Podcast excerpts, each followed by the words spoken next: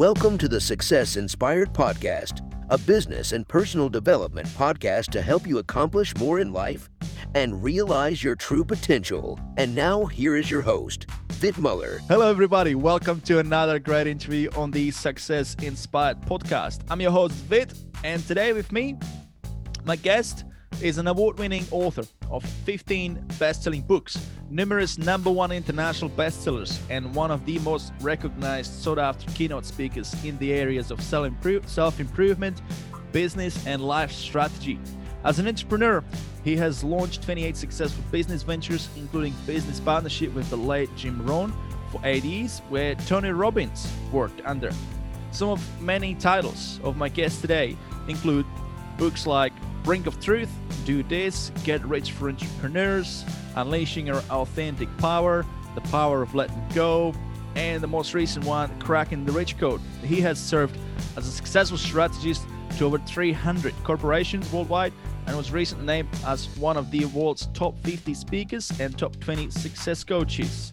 He was presented with the Best of the Best award out of the top 100 contributors of all time to the direct selling industry. So I'm very privileged to have him on the show today to speak to you, speak about his journey to you guys listening to the show. Uh, so please give a warm welcome to Jim Britt.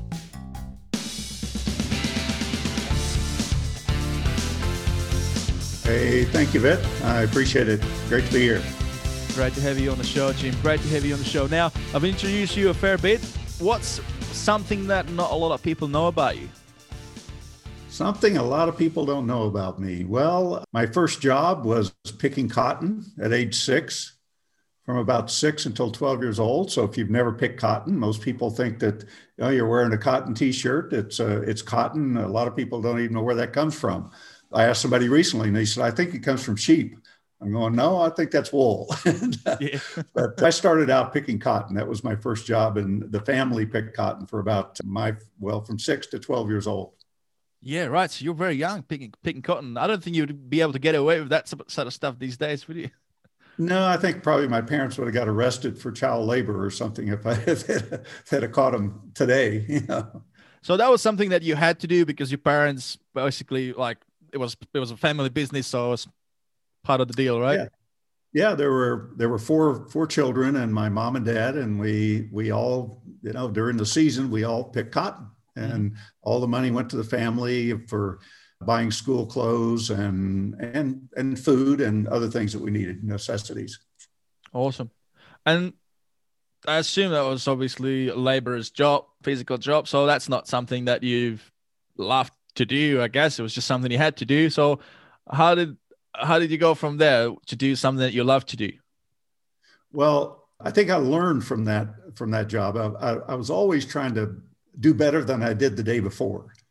But I also realized by the time I was about 12 years old, I didn't want to do that for the rest of my life because it was very, very hard work. And, and we got paid uh, two cents a pound. And, and cotton doesn't weigh very much. So two cents a pound is not, uh, takes a lot, long time to make a dollar. You know? oh, I can imagine. Yeah. I, I, remember my first day that I made a dollar, but I, I realized that, that hard work wasn't really going to get you anywhere. And I remember having an uncle that he said, if you want to get ahead in life, make sure you're doing something behind a desk. so he said, you got to be a manager. You got to, you got to, you know, manage other people. I always thought about that, but I never really had the, the talent that I thought I needed to be able to do something like that. So my next job at about uh, 17 years old was uh, pumping gas. Yeah, right. And I worked there for about uh, two years. And you know, I, I think I liked my job, but I also it was really hard work and it was cold weather, hot weather, rainy, snowy, all of those things. So that part I didn't like and also didn't make much money. Mm. So again, I kind of realized that hard work wasn't going to get you anywhere. And my dream job was actually working in the factory on the assembly line down the road. I thought, man, if I could just get that job. But I dropped out of high school and they required a diploma and I didn't have one. And by chance, a fella came in one one day to, to buy gas. And long story short, we had a conversation. He said, "Why don't you come to work in the factory?" And I said, "Well, I don't have a I don't have a diploma." And he said, he said, Well, I got some pull there. He said, I'm a supervisor. He said, I'll get you in if you can pass this kind of a dexterity test. He said, We can get you on. A week later, had my job at the factory, my dream nice. job.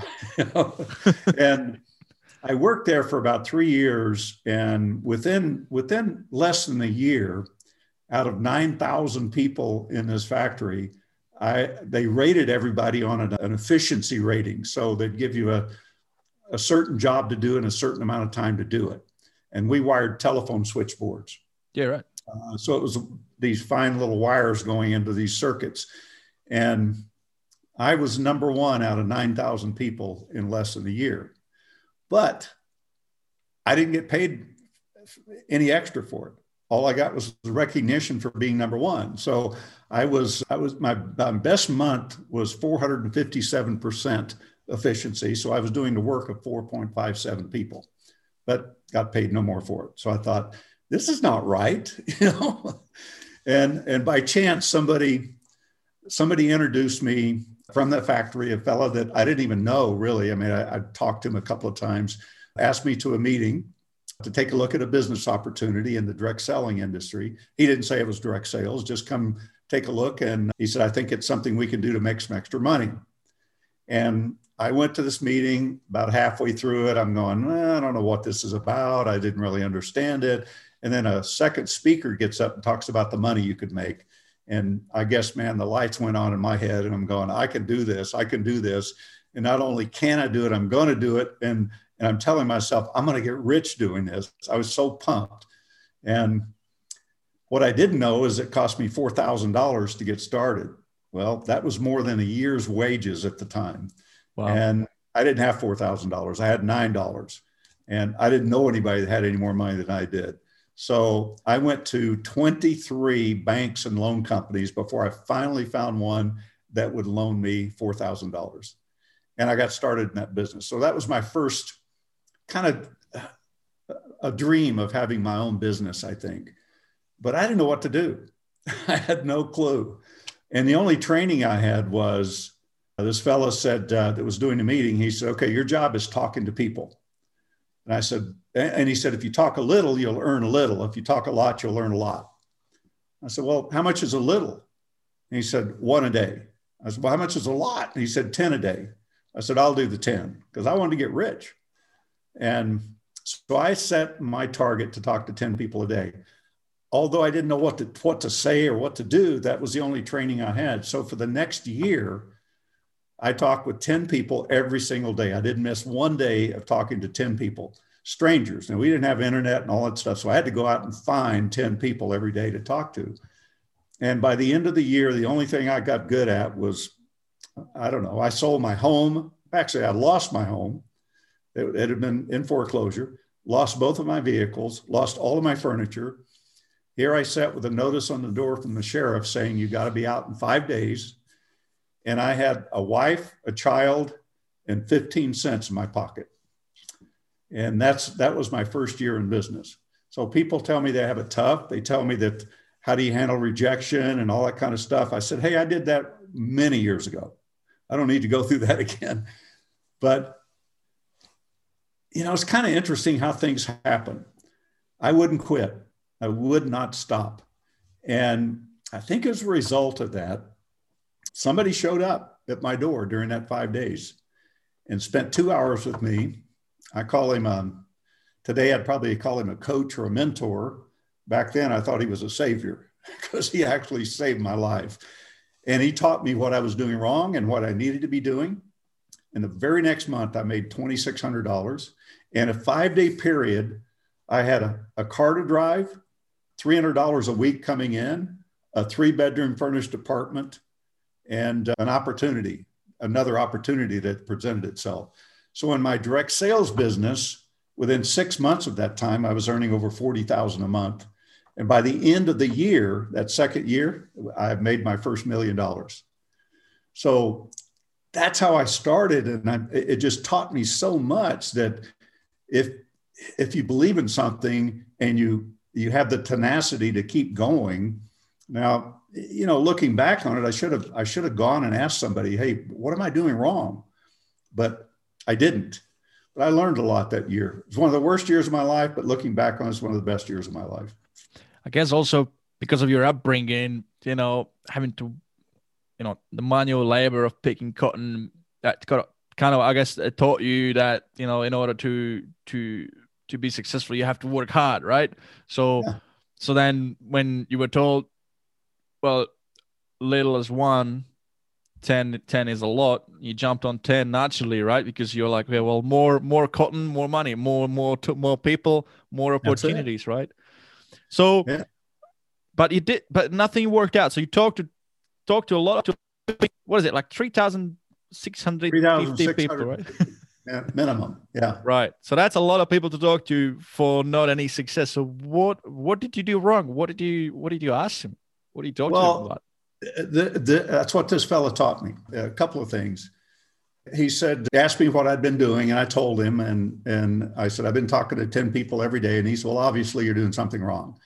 He said, So let me ask you a question. He said, How do you know if you have a viable prospect? Mm. I said, I, I don't know. I guess if they buy from you. And he said, No. He says, How do you how do you know if there even a possibility of buying from you? So I, I don't know. And I said, I, I guess you you got to talk to him. And he said, Well, that's what you've been doing. You've been out there flapping your jaws for the last year and you haven't done anything. He said, So let me give you a hint. He says, in order to find a viable prospect, he said, you have to arrive at three destinations. Number one, do they have a pain or a problem? He said, if they do, that's the first step. That's the first destination. Number two, do they want to solve it? He said, if they don't, you don't have a prospect. If they don't have a pain or a problem, you don't have a prospect. They don't want to solve it, you don't. And number three, can you solve it? He said, if all three of those are in alignment, you got a viable prospect. And I said, well, how do I know if they have a pain or a problem? He said, stop talking and start listening. He said, ask questions. And I said, well, what kind of questions? He said, It doesn't matter. I'm going, I'm confused, man. I said, why, why does it not matter? And he goes, No, he said, You got to get into a conversation. He said, What would you talk to somebody if you went to a party and met somebody? What would you talk to them about? You wanted to get to know them. What would you, what would you do? I don't know. I don't know. I was, what, what kind of work do you do? Or, you know, things like that. Are you married? Are you single? Do you have kids? And he said, That's it. You just start asking questions. And he said, If you ask enough questions, they will they will unload all of their pain on you. They'll tell you everything wrong with them if they trust you. And they're going to trust you the more you ask questions and listen intently to, to what they have to say. Mm-hmm. And he said, if you always apply this one thing, which I've done my whole life now since then, he said, every time you meet somebody, he said, it doesn't matter where they are. And I'm not talking about selling them something. He said, I'm talking about if you're on an airplane, if you're in a, a, coffee shop, if you meet somebody at a party, whatever it is, he says, always be thinking, what can I do to help this person? And he said, if you're always thinking that, he said, you're never going to lack for friends, money, a network to work with. He said, you'll never lack for anything in your life. And it made sense to me. I wasn't sure how I could help people, but from that point forward, I started asking questions and getting to know people. And it's been one of the most rewarding experiences to, to be able to help people without expecting to get paid for it. And even when you're helping people to get paid for it, it it's very gratifying as well. I love it. I love it. So to sum it up, and this is applicable to any any conversation, whether it's sale or not sale, whether direct selling and industry or non-direct selling industry so, first, do you have a problem or not? Second, do you want to do something about it? Number three, can, can I solve? can I solve it for you? Okay. Yeah. But then I guess, I guess so. These are the three questions, and if they all align, that that's that's a that's a that's pretty much guarantee a win. But then it's important to also be they have to you have to be charismatic in a certain like they have to have an interest in you too, right? Yeah. See, if you have an interest in other people, they're going to have an interest in you. Mm-hmm. And if you're asking them questions, you know, uh, what do you do for for work? People love talking. They love sharing what what's what's inside them. It's just that most people don't want to listen. So you ask them, you know, are, are you married? Are you single? You know, do you have children? How old are they? Do they what schools they go to? You know, things like that. What do you do for fun, relaxation? It, it, one question leads to the next because as they're talking, you'll be thinking about the next question you're going to ask them, but you're also listening intently to that person. And I kind of put it like a in sales, I create in my mind a teeter totter, you know, or scale, either way. And if this side touches, you both lose. If this side touches, you both win. So this side is is all of the reasons why, all the benefits, all of uh, solving the pain that they have.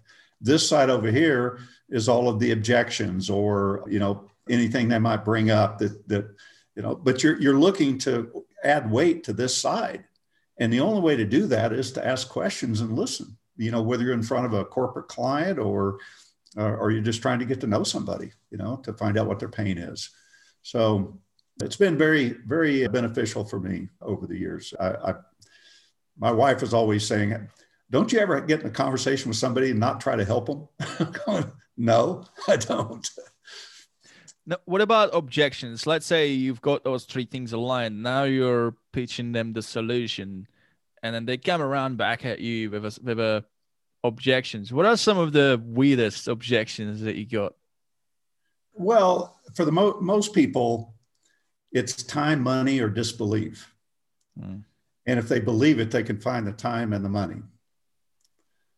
So it, it's always about disbelief, and that's why I say, you know, if you if you kind of get on their island, if you if if you become friends with them, if and and, and that can happen very quickly. They can trust you, and and and you should be trusting as well. You should be you know offering that up. But if you just ask questions and listen, you'll find plenty of of validation to support what what you're offering to them. Mm. Right. And like I said, so you got that scale. So then if they've told you their reasons, they're in it. If they then come back at you with an objection, then you can always come back to that. It's like, hang on a minute, but you know, you said to yeah. me that X, Y, Z. So you could. Yeah. How, how come is that a problem? How is that a problem? yeah, but you know, to me, sales is just creating value for people. Mm-hmm. And mm-hmm. And some people aren't going to, whatever you're selling, if you are in sales, well, I think everybody's in sales in some way. They're either selling their ideas or, you know, parents sell children, children sell their parents, uh, uh, teachers sell the students. I mean, everybody's selling something, you know, trying to get it across. But um, I think if you have the right intention, I think that's that's really the key and getting to know people and and really understanding their needs and values and then offering something to uh, to satisfy that. So initial desire at the beginning, you said you were working at a petrol station, gas station, pumping gas. You know, then you wanted to work in a manuf- in a, in a factory because that was like dream job. You wanted to be successful in, in initially. You mentioned you wanted to make more money, get more get more rich. Right. So now, fast forward year later of doing all those calls that weren't successful. You sold a house, you, you, you lost the house, lost everything.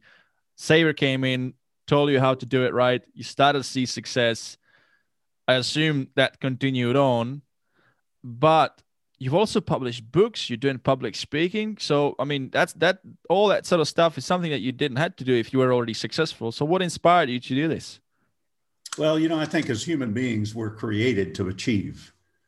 And and if you're you're sitting back, and it's been proven, you know, you you sit back and you, and you retire, and if you totally retire doing nothing, then usually people don't live that much longer. Mm and and i think um, we're built to achieve and create. That's just the nature of the human being. So i could never retire. I could never not do anything. I just do what i do. Maybe i'll do less of it some someday but maybe not. I mean i've written two books since march. So and and a lot of other things that i've done since then too. So but you know achievement is a is an interesting thing because a lot of people struggle with it. They struggle with with money for one thing. Uh, most, uh, probably 95% of the population struggles with money. And yet they spend probably 75, 80% of their waking hours uh, trying to make money. And if you ask them what their greatest, what, what's the most valuable thing in your life, most everybody will say family and health. But yet they spend all their time chasing money.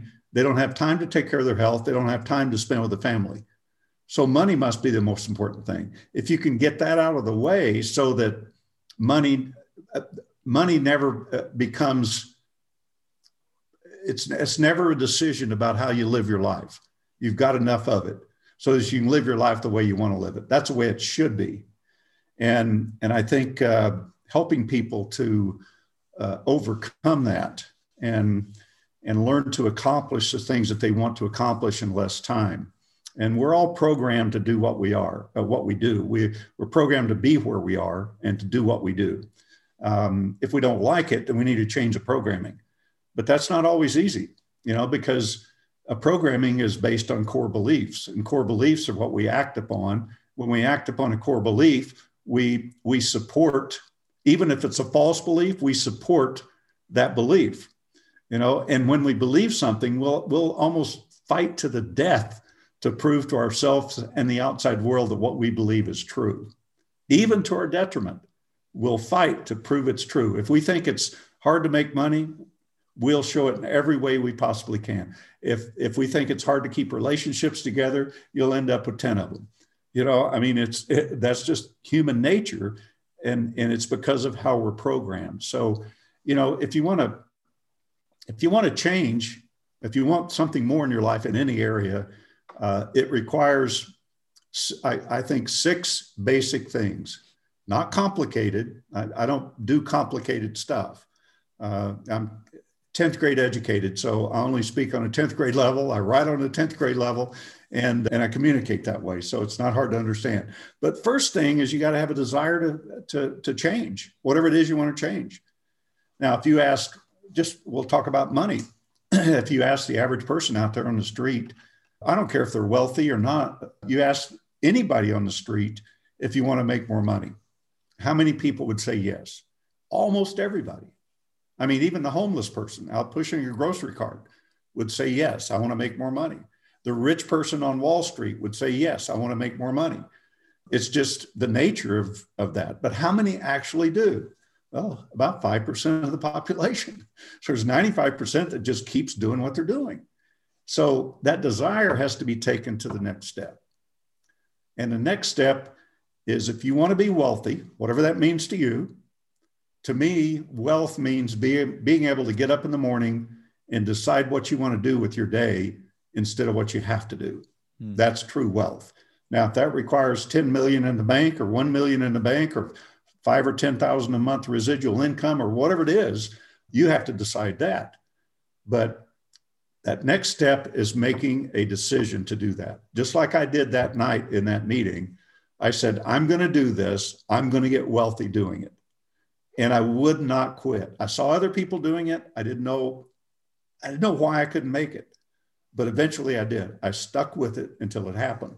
So that decision has to be so firm that nothing less than that will do for you. You know, it, it, we live in a black and white world. We don't live in a gray world. So every action you take in your business, once you've decided that, is going to move you toward becoming wealthy or move you away from it. Mm-hmm. You know, a, a, a, woman the other day, she said, I spend, she said, I don't, I don't know where all of my time goes, but she said, I think I spend about eight hours a day scrolling through Facebook. And I'm going, okay, well, and she was asking why she couldn't accomplish the things she wanted to accomplish. I said, because what you're doing is moving in a direction you don't want to go. and it's based on core beliefs because she didn't think she was a value, of that much value to the world to be able to have what she says she wants. But you know, you got to make that decision that doesn't allow for anything less because mm. you know, success and failure are two different decisions. It's not, it's not, you know, there's no gray in between. It's one or the other. So not that you don't have failings along the way. I've had plenty of failings. I mean, I had 3,650 of them my first year. Mm. Um, I failed, but did I? No, I learned from every one of those.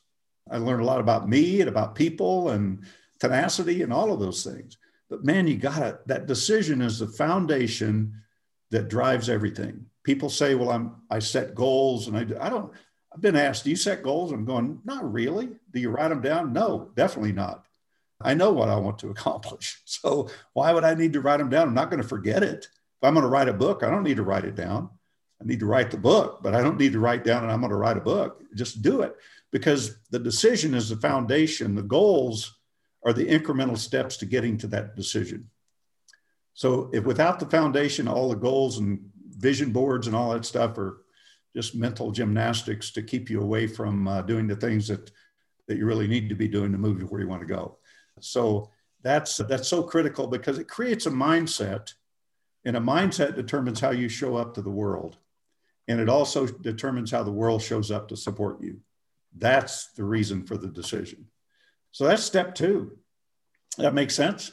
Mm-hmm make the decision. Now, yeah. before that, you also mentioned that we are programmed in a certain way, and some people are programmed to always fail, and it's like almost like it's an addiction to them.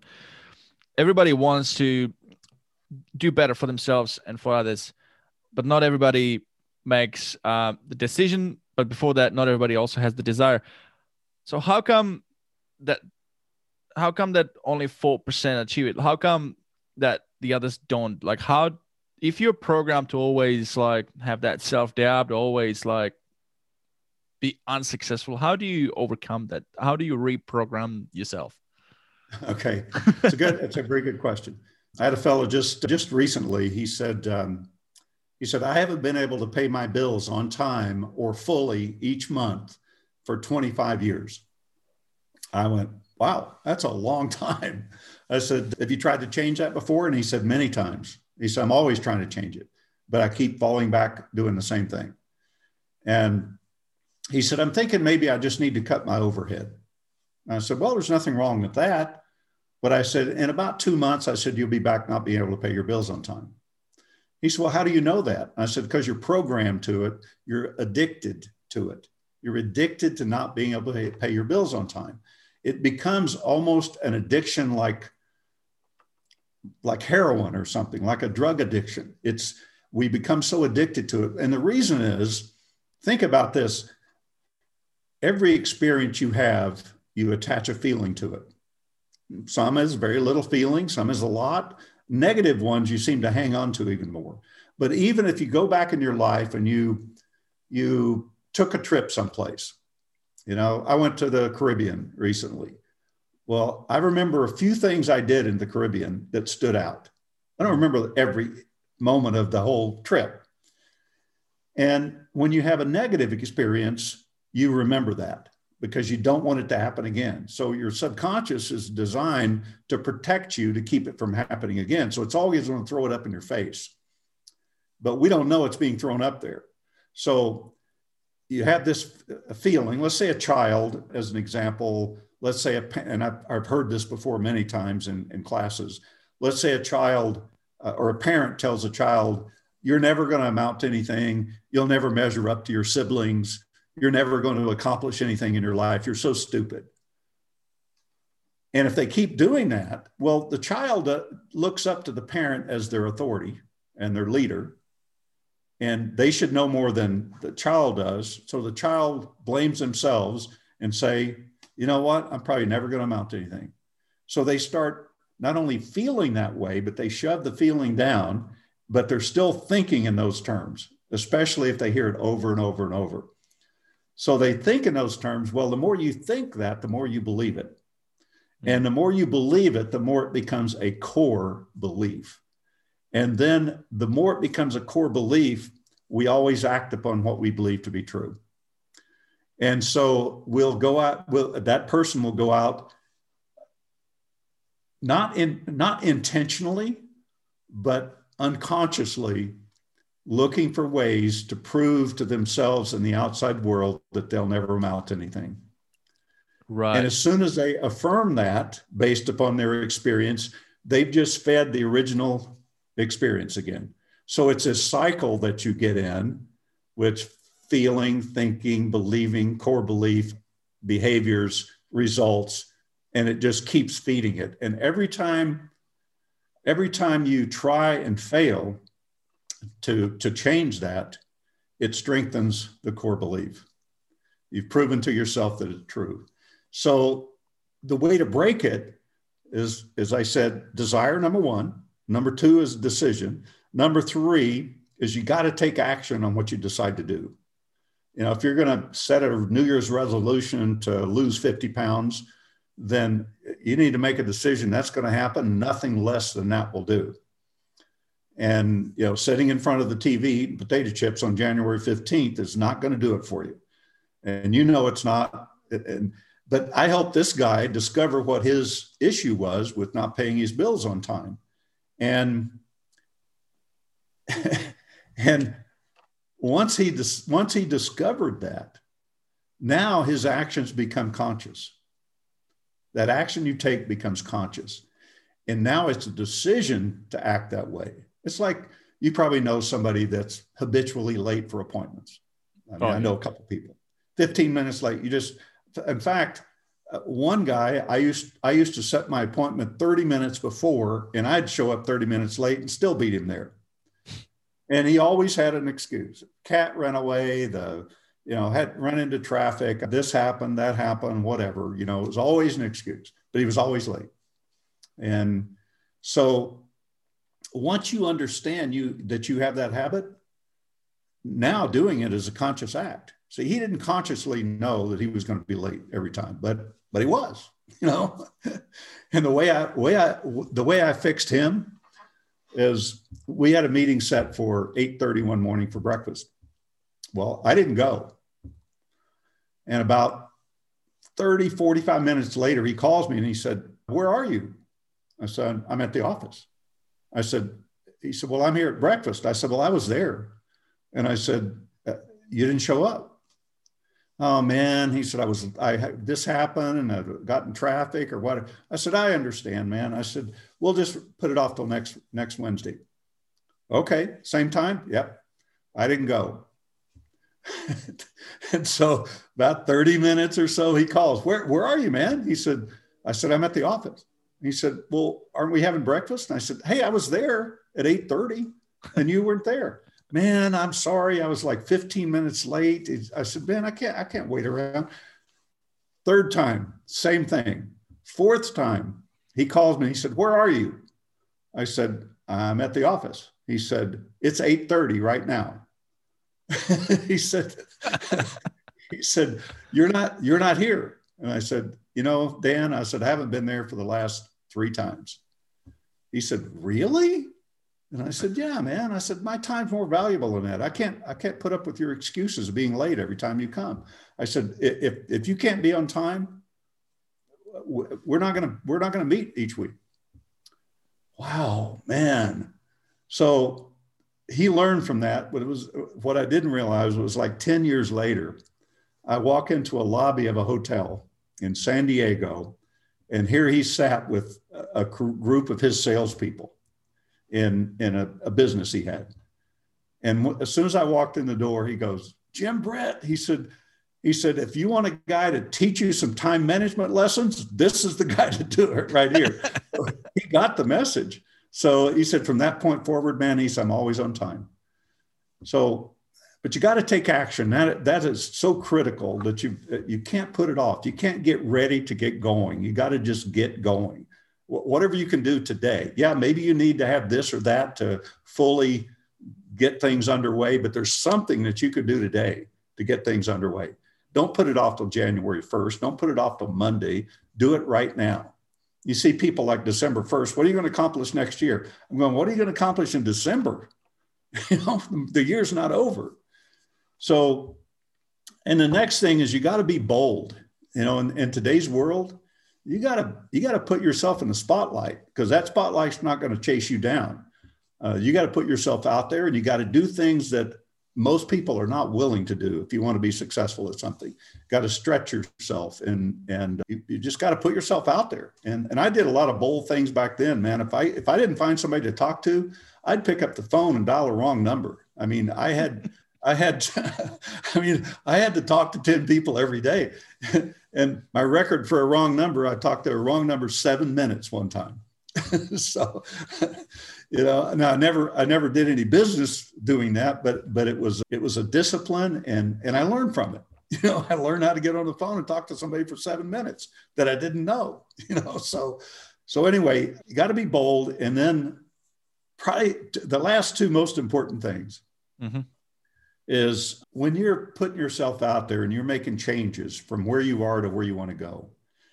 Realize that every life level and every income level requires a different you the you that you are now can't have those things. You got to change. See, working in the factory, I would never have become wealthy, ever. I could have worked there the rest of my life and got overtime every week, and I'd have never become wealthy. I had to become somebody different. And that year of talking to 3,650 people that told me no made me different and taught me things that I would never have experienced before. So, was it painful?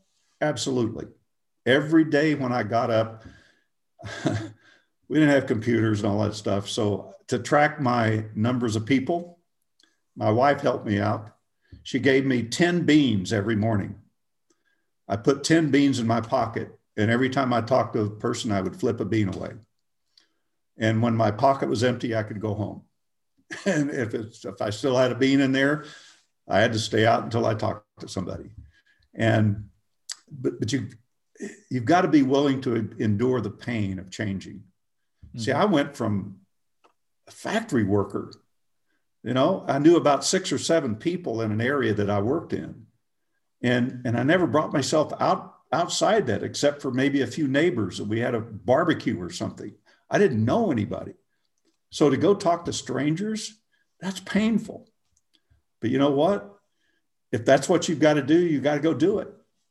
You know, if it's painful to go raise money, you got to go do it. If it's painful to whatever it is, you know, if you, my greatest fear was speaking in public, greatest fear. And I've been before almost 2 million people now in my, my seminars worldwide. And it wasn't until I was probably in, in front of, I don't know, two, 300,000 people before I lost that fear. I had it every time I got on stage. I don't now, but I did. Greatest fear I've ever had. Uh, and every time I would get up and speak, I would I would say, "How did I do it? How could I have done it better?"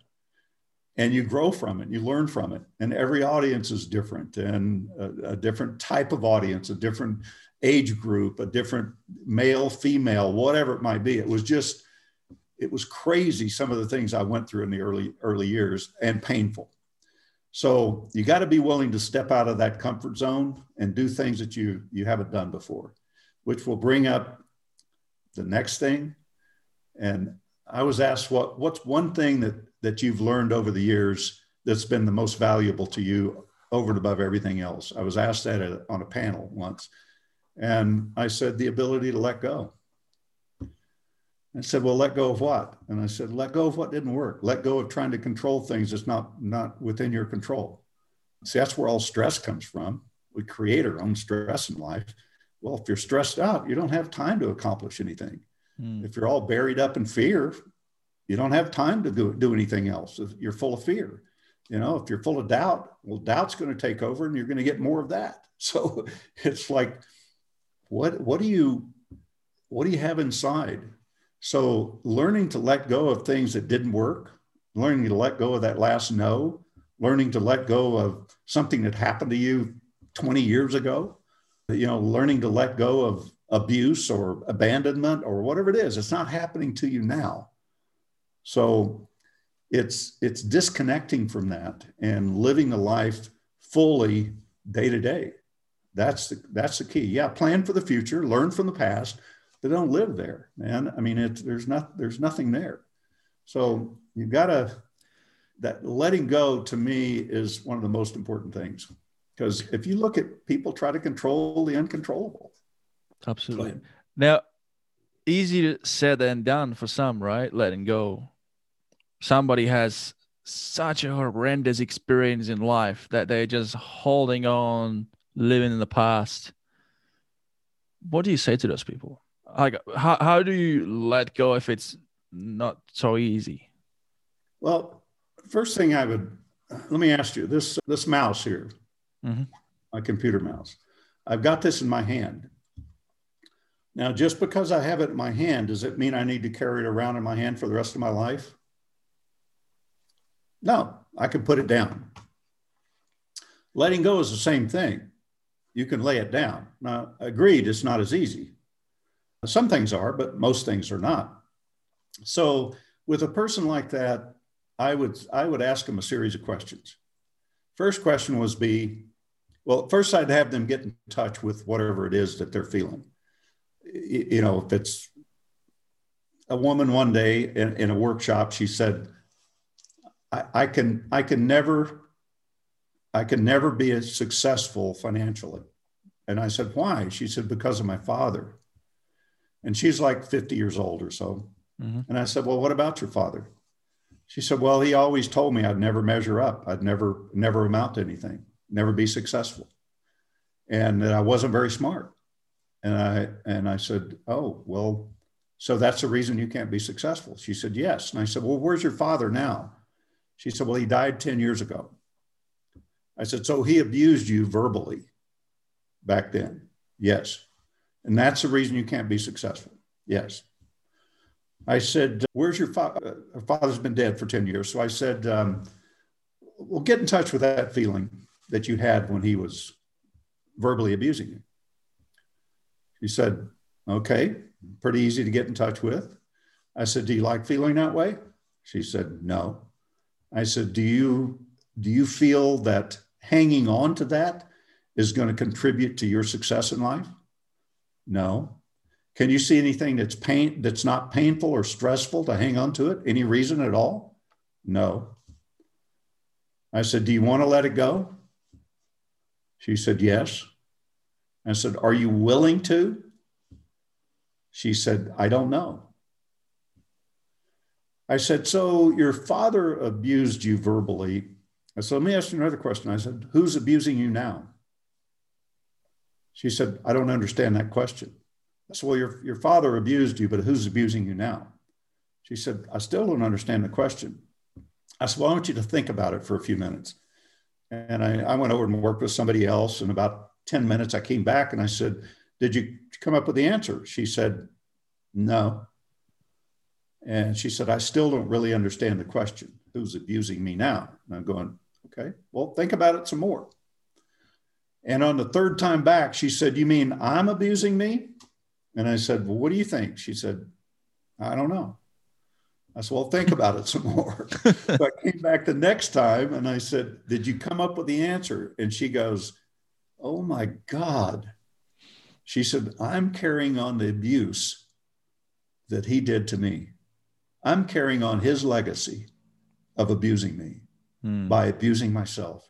She said, "Oh my God, I can't, I can't believe it." She said, "Yes, I'm willing to let it go." And I said, "Well, the last question is when? Hmm. When?"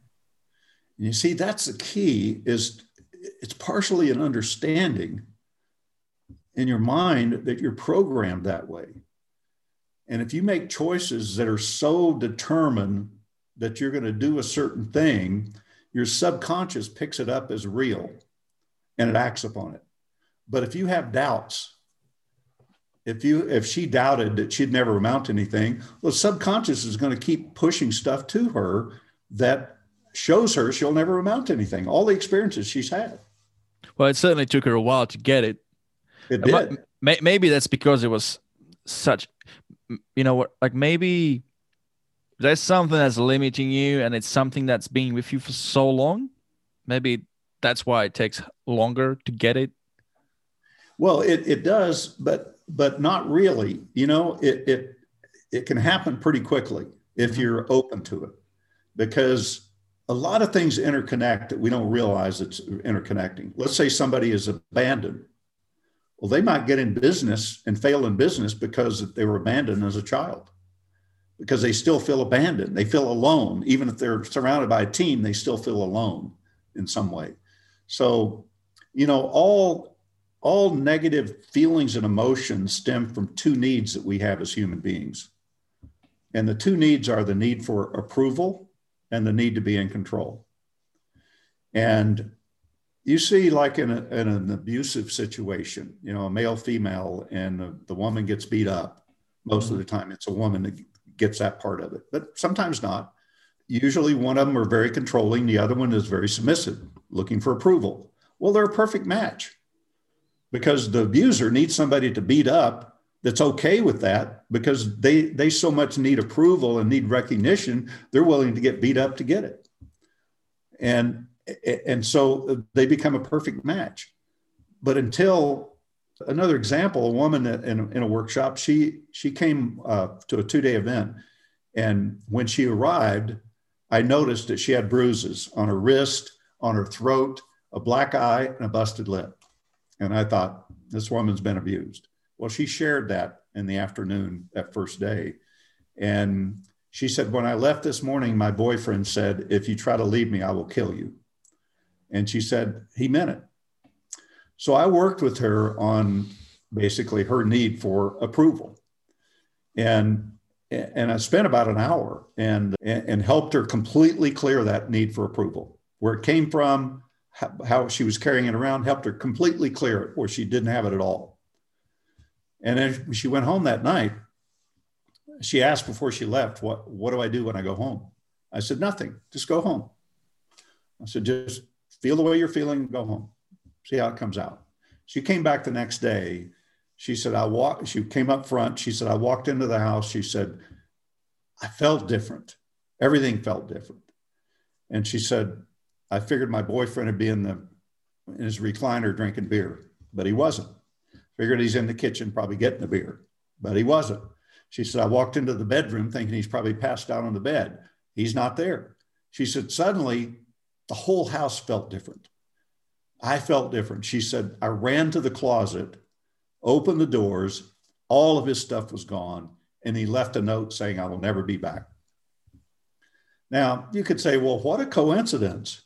But if you really believe that we're energet- energetically connected, he got the signal that he could no longer abuse her. She's done with it. She let go of her need for approval.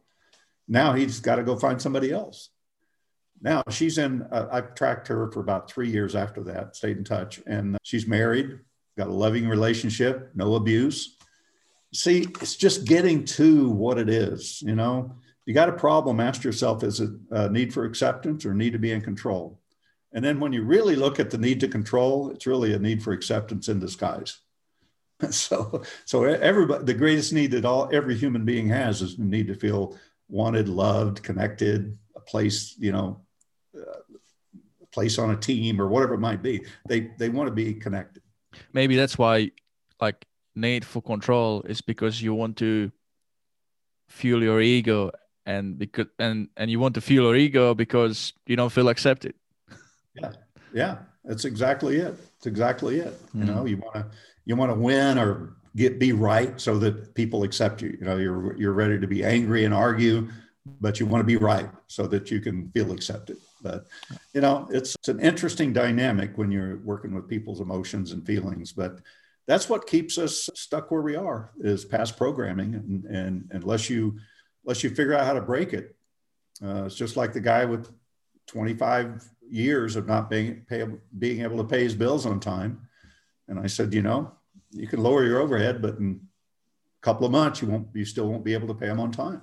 Mm. And I said, you will live out the rest of your life not being able to pay your bills fully or on time each month if you don't figure it out or somebody walks you through how to let go of whatever it is you need to let go of. I said, that's, that's key. Otherwise, nothing will ever change.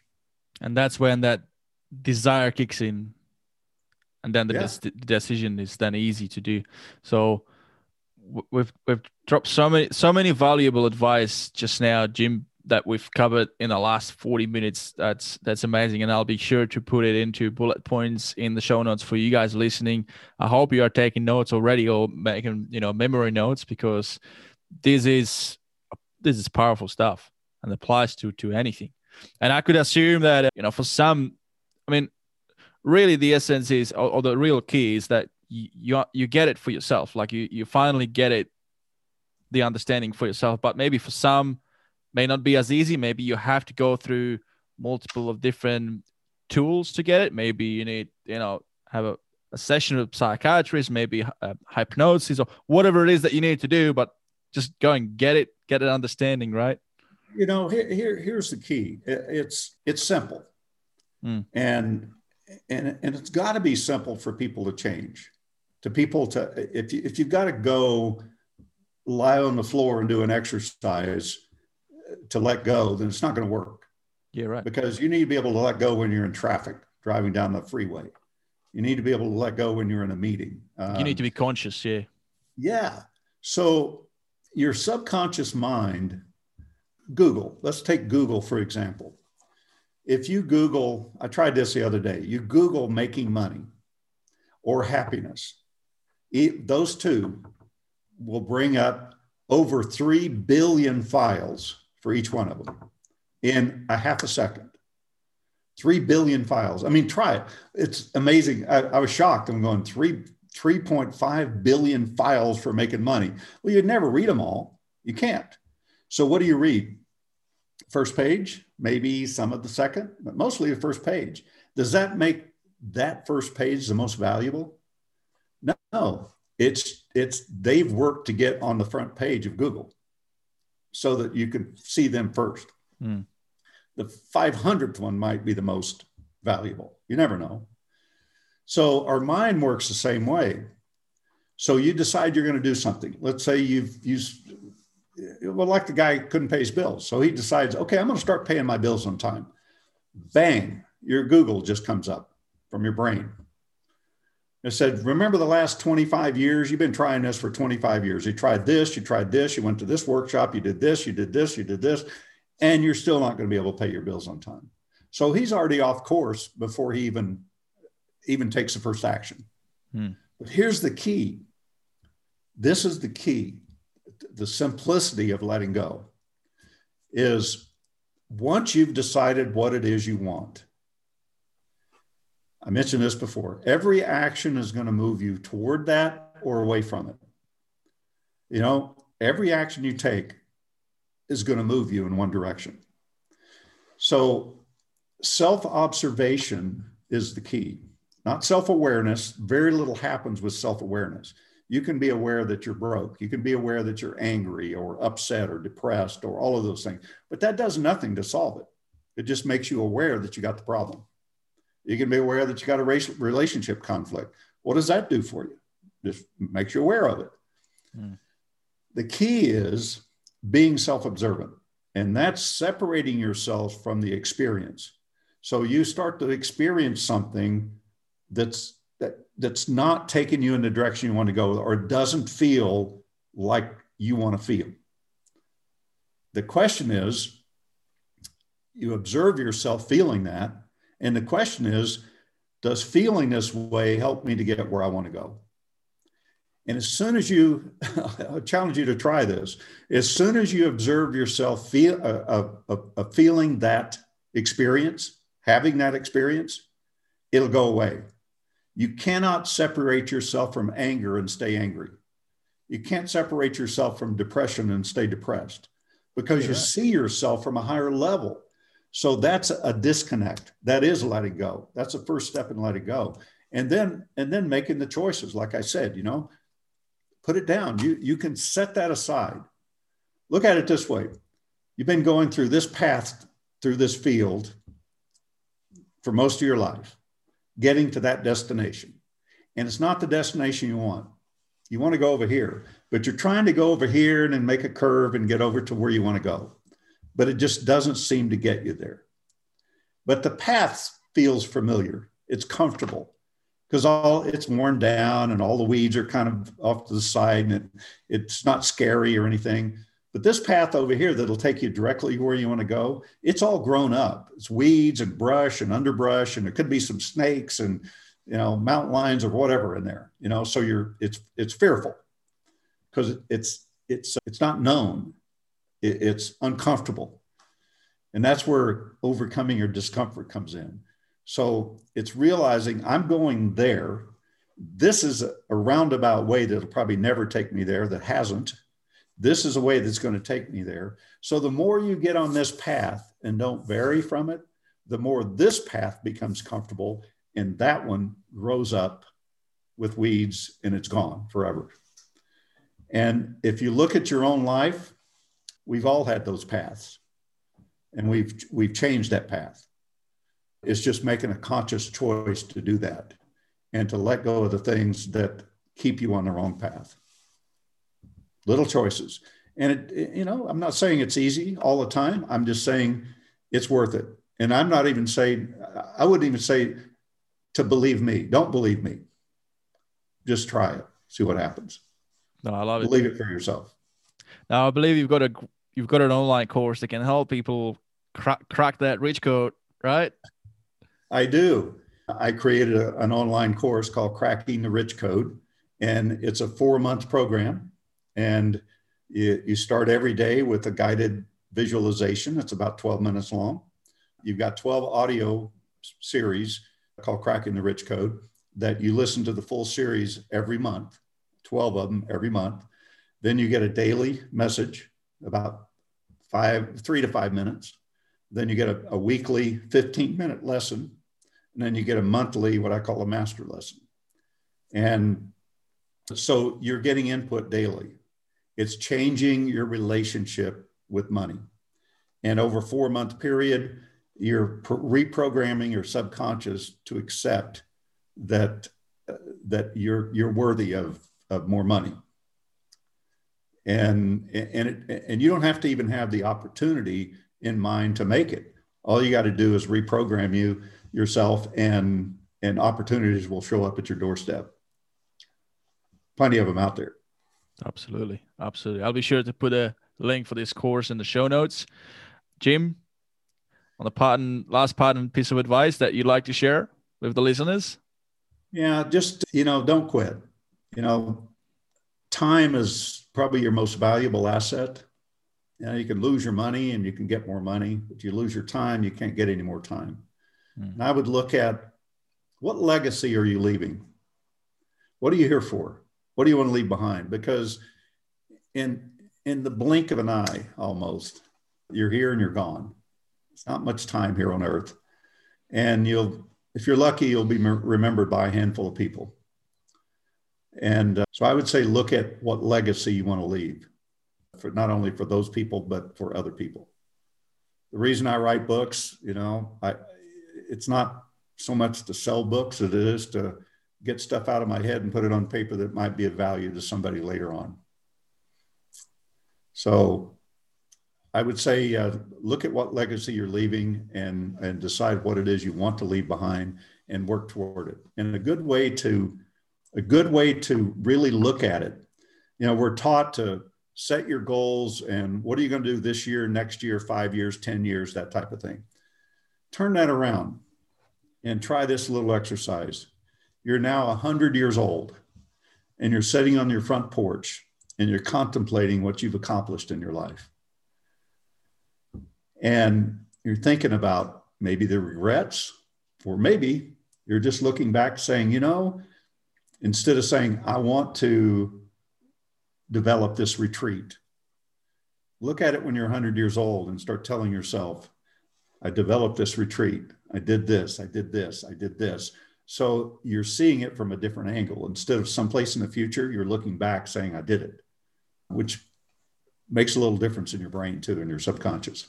Yeah, I love that. It makes a little visual picture. I've yeah. mentioned I've mentioned that on uh, one of the episodes before. Is something that we do at the gym. I manage one of the F45 studios here where I live, and we do these challenges. You know, these 45 day fitness challenges. And before we start the challenge, we always have an info night, which is a opportunity to inform people what it's about. And obviously, at the end, there's a sales pitch, trying people um, get to sign up, make them commit. And I do this little exercise where I, I do get them to firstly share what they brought, what brought them there, but then trying to get them to visualize the end result. So like standing, you know, at home. Imagine you're standing at home, you're looking in the mirror. Now, what do you see? Maybe, and I describe that for them. So I'm like, okay, well, now you're looking at, you know, you're in your underwear, or you know, you're in, you're in your swimwear, and you know, your waistline is looking a little slimmer you know? You're feeling a little bit more energetic you know? And so i describe the visual picture for them and then i then i get them to lock that in open their eyes and see if somebody's keen to share. But i agree this is a great awesome. exercise project. What is that called? Forward pacing or? I'm not i don't know what it's called. don't, know what, what i do in a, in a in a class in a workshop is i pair them up and one of them's the interviewer and the other one's being interviewed. So you're 100 years old being interviewed by this person. So this interviewer says, you know, well, you're 100 years old. Let's go back in your life and let's let's talk about what you've accomplished. And and it's it's like the whole room is full of tears uh, by the end of it because mm. they're they're really coming out with truly what they would love to have done in their life looking back on it where looking forward it just it seems you're looking from your position where you are now and, and, and it seems so unreal that you're gonna you're going to accomplish that it mm. seems like it's going to be a struggle to get that so it's just a different way of looking at it and the the interview thing is really powerful Mm-hmm. Then they get to share with the class what, you know, the interviewer shares with the class what person they just interviewed and what they've accomplished. And it, it's pretty cool, actually.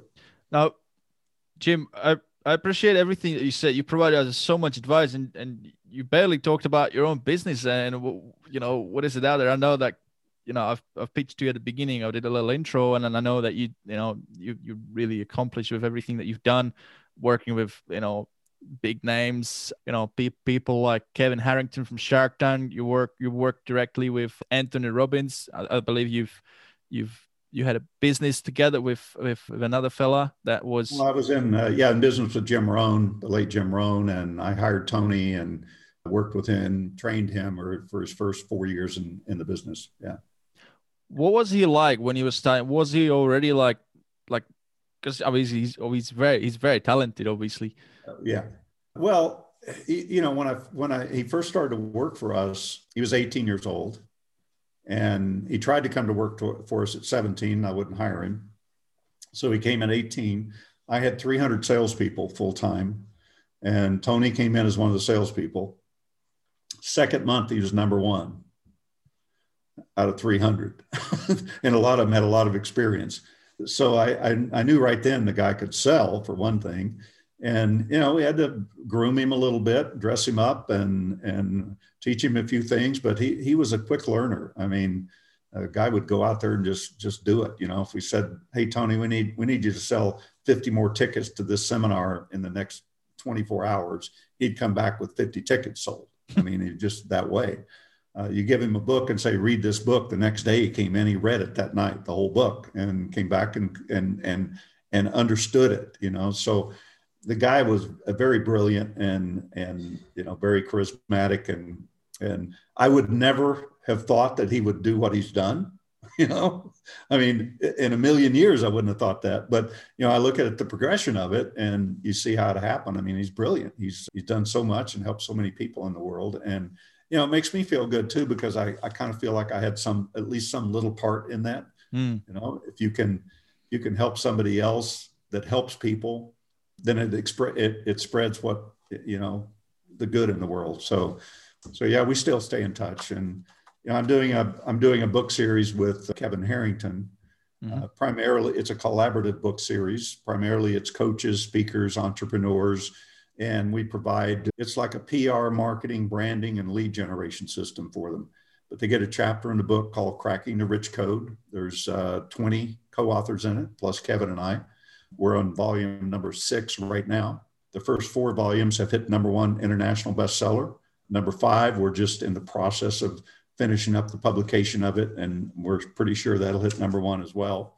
So our co-authors can now advertise that they're number one international best-selling authors because they're in a book that's number one. So and that's the so the program is every time you do a new volume, there's you and Kevin Harrington plus those people that are in the program that they get to write the chapter. Yeah, and some really talented people. We got quite a community with with those people. So, if anybody anybody uh, watching or listening here that is interested in in that, you can always email me at support at jimbritt.com mm-hmm. and uh, I can get you information on it. But it's a it's a great uh, credibility book. Um, it, it's got a it's got a picture of Kevin Harrington on the front as a as you know star of Shark Shark Tank and everybody knows Shark Tank even in other countries around the world there's a, there's like over a hundred knockoffs of Shark Tank, mm. but they know Shark Tank.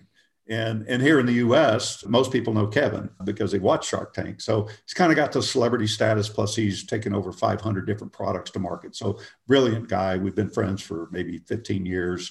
So Kevin's picture's on there, my picture's on there, and I was named as one of the top 20 success coaches, top 50 speakers, I think you mentioned that in the intro. And then Tony Robbins endorsed the series. Uh, so Tony's picture's on the cover with his endorsement. And then right in the center of the book, we do a different front cover for all 20 co authors. So they have their picture on the cover of their book with Kevin, myself, and Tony Robbins. So, you know, what's the value of that? If you want to extend your brand and co brand, if you want to stand out, if you want to stand out on social media, if you want to have a number one international bestseller, whatever it might be, it's a great credibility thing and a great calling card. So, 100%. Uh, That's we're pretty amazing. excited about it. That's amazing. Yeah. Is there a particular criteria for the co-authors to be? Uh, uh, well, yes and no. I mean, we want we want quality people, but at the same time, we're we're looking to help people that's j- just up and coming, that's getting started. We're looking to to have people that's you know mid range in their career that's done well but want to continue and get more exposure. And then we got some people in there like we got the Entrepreneur of the Year that was nominated in in 2019 by Ernst and Young and Merrill Lynch. We've got we've got the guy that heads up most of the digital marketing for Amazon. We've got a Harlem Globetrotter, one of the basketball stars that's an entrepreneur. We've got coaches, we've got speakers, we've you know, it's it's it's an array of talents and, and a, an array of levels of success. Like one one woman that's in, she's actually in book five that's not even out yet.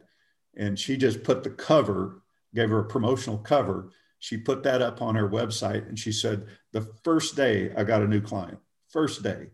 And she's just like blown away with it, you know, and that's that's what it's about, you know. Does everybody get a new client the first day? No, but some do. And uh, just it depends on how you use the book too.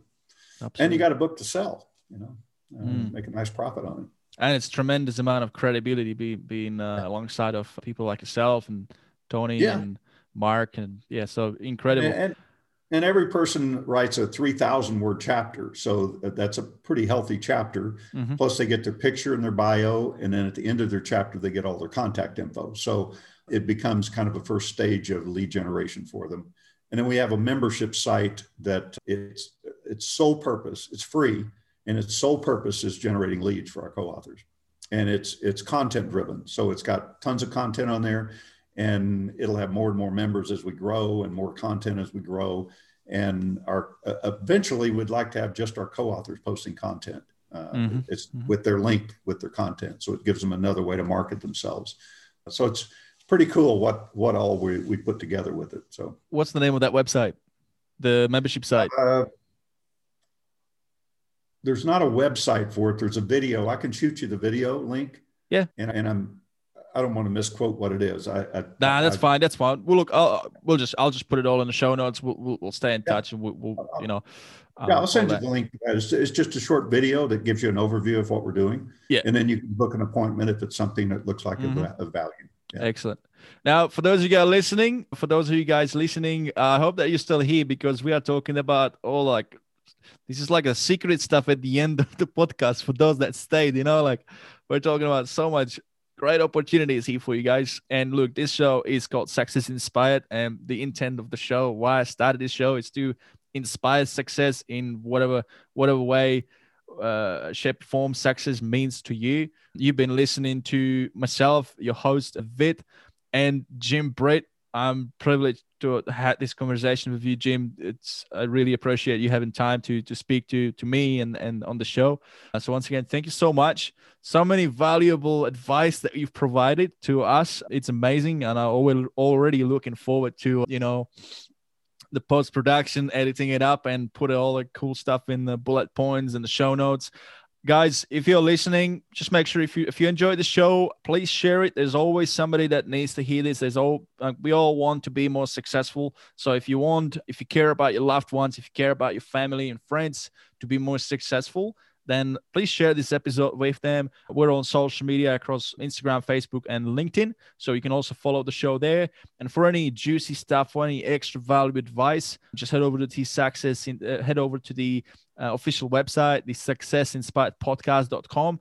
I put a lot of effort into putting great show notes. There is extra links, bonus material, transcripts, and and and, and also these cool little timestamps so you can actually uh, pick and choose which part of the conversation that we had today you want to come back to and listen and again because you know part of the learning process is that you you repeat. Repetition is key right? So you can always come back and and and listen to the part where jim talks about those key steps you know having having want to be successful having the desire making a decision and then being bold. So that was just one but so you can come back to any of these bits and pieces that we've covered i'm going to segment them out and you can listen to them again. On that, thank you everybody for listening. Thank you, Jim, once again. Really appreciate you, you having time to, to speak with me today.